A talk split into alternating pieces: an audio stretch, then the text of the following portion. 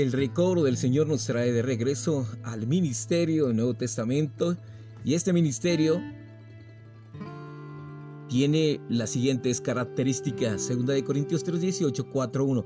Primero, ministra la sana enseñanza de la economía de Dios y milita la buena milicia en contra de las enseñanzas diferentes y extrañas de los decidentes, las cuales tienen el fuego extraño del entusiasmo natural, el afecto natural, la fuerza natural y la capacidad natural del hombre. Primera de Timoteo 1.3.4, Hebreos 13.9.2, Tito 2.1.15, Levítico 10.1.11. Producen las iglesias locales como candeleros de oro para que sea el testimonio de Jesús en la misma esencia, apariencia y expresión y edifica el único cuerpo de Cristo por medio del único Espíritu, el perfeccionarnos a todos en la unidad del Dios triuno. Apocalipsis 1, 10, 13, Juan 17, 23, Efesios 4, 1, 4, 11, 13 y Zacarías 4, 6. Prepara a los vencedores para que sea la novia de Cristo, su reina, en el mismo como morada real y en las iglesias locales como palacios de marfil, lo cual llega a su consumación en la Nueva Jerusalén, como palacios del Rey. Nos desposa con Cristo al avivar nuestro amor por Él en la sencillez y pureza para con Cristo, a fin de hacernos su reina. Salmo 45, 1, 15, Apocalipsis 21, 2, 9, 10, 2 de Corintios 11, 12 y 3.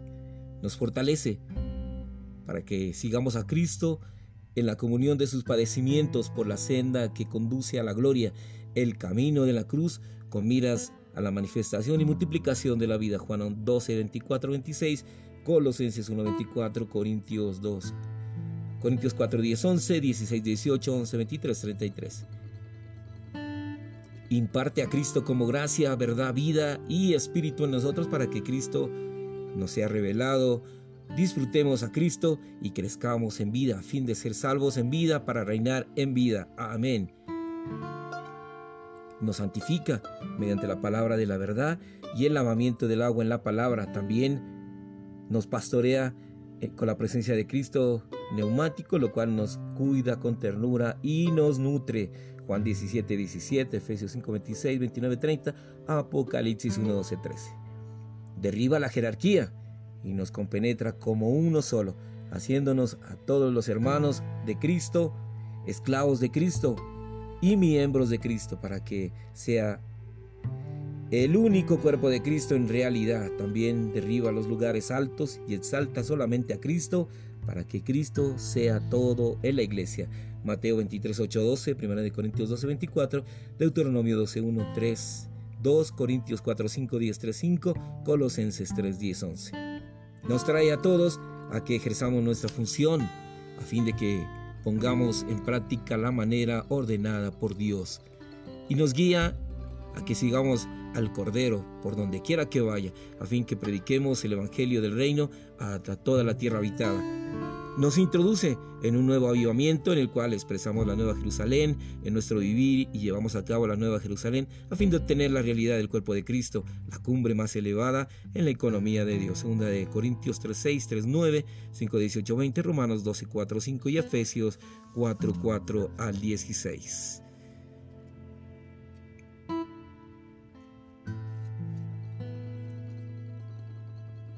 Segunda de Corintios 4.1, por lo cual teniendo nosotros este ministerio, según la misericordia que hemos recibido, no nos desanimemos. Porque os celo con celo de Dios, pues o desposado con un solo esposo para presentaros como una virgen pura a Cristo, pero temo que como la serpiente con su astucia engañó a Eva, se corrompa vuestros pensamientos, apartándose de alguna manera de la sencillez y pureza para con Cristo las palabras de Pablo en 2 de Corintios 11:2 tocan profundamente nuestro corazón y fomentan nuestro amor por el Señor Jesús. Después de leer un pasaje de un mensaje de estudio vida, empezamos a sentir nuevamente que el Señor Jesús, el novio, es atractivo y precioso. Y espontáneamente decimos, oh Señor Jesús, querido novio, te amo Señor. Gracias por tu palabra, por tu ministerio y por tu recobro. El verdadero ministerio despierta nuestro amor por el Señor Jesús, nuestro novio. Debemos ver en 11.2 que hemos sido desposados con un solo esposo para ser presentados como una virgen para Cristo. Por tanto debemos decir, nuestro querido Señor Jesús es nuestro único esposo y yo formo parte de su virgen. No me interesa la doctrina ni la teología, lo único que me interesa es el ministerio que me ministra a Cristo. Cristo es la persona agradable, querida, a quien nosotros amamos. En el capítulo 11 Pablo le recuerda a los creyentes de Corintios que Él los ha desposado con un solo esposo, no para presentarlos como estudiantes de teología, sino para presentarlos como una virgen para Cristo. Donde quiera que se predique el Evangelio genuino y al Jesús verdadero con un espíritu sincero, el Señor Jesús será ministrado a los demás para que lo valoren, lo amen, lo sigan, lo tomen como el todo. A lo largo de los siglos, muchos han predicado de la Biblia y han enseñado la Biblia. No obstante, su predicación y enseñanza distrajo a los creyentes de la preciosa persona del Señor Jesucristo. En principio, esas personas distraen a los creyentes de la misma manera en que lo hizo la serpiente en Génesis capítulo 3. Salmos 45.8 dice, desde palacios de marfil te alegran cuerdas de arpa.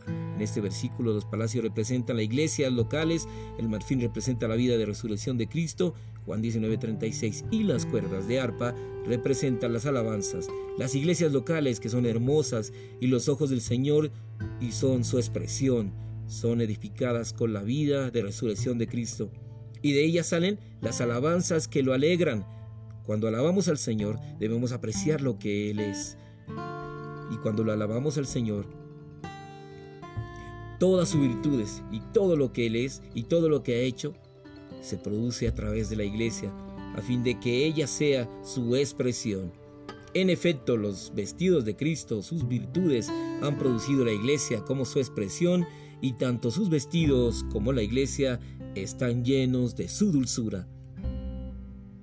El Salmo 45 el rey tipifica a Cristo, la reina tipifica a la iglesia y sus acompañantes tipifican a los creyentes. En tipología, esta reina no es una sola persona individual, sino una persona corporativa.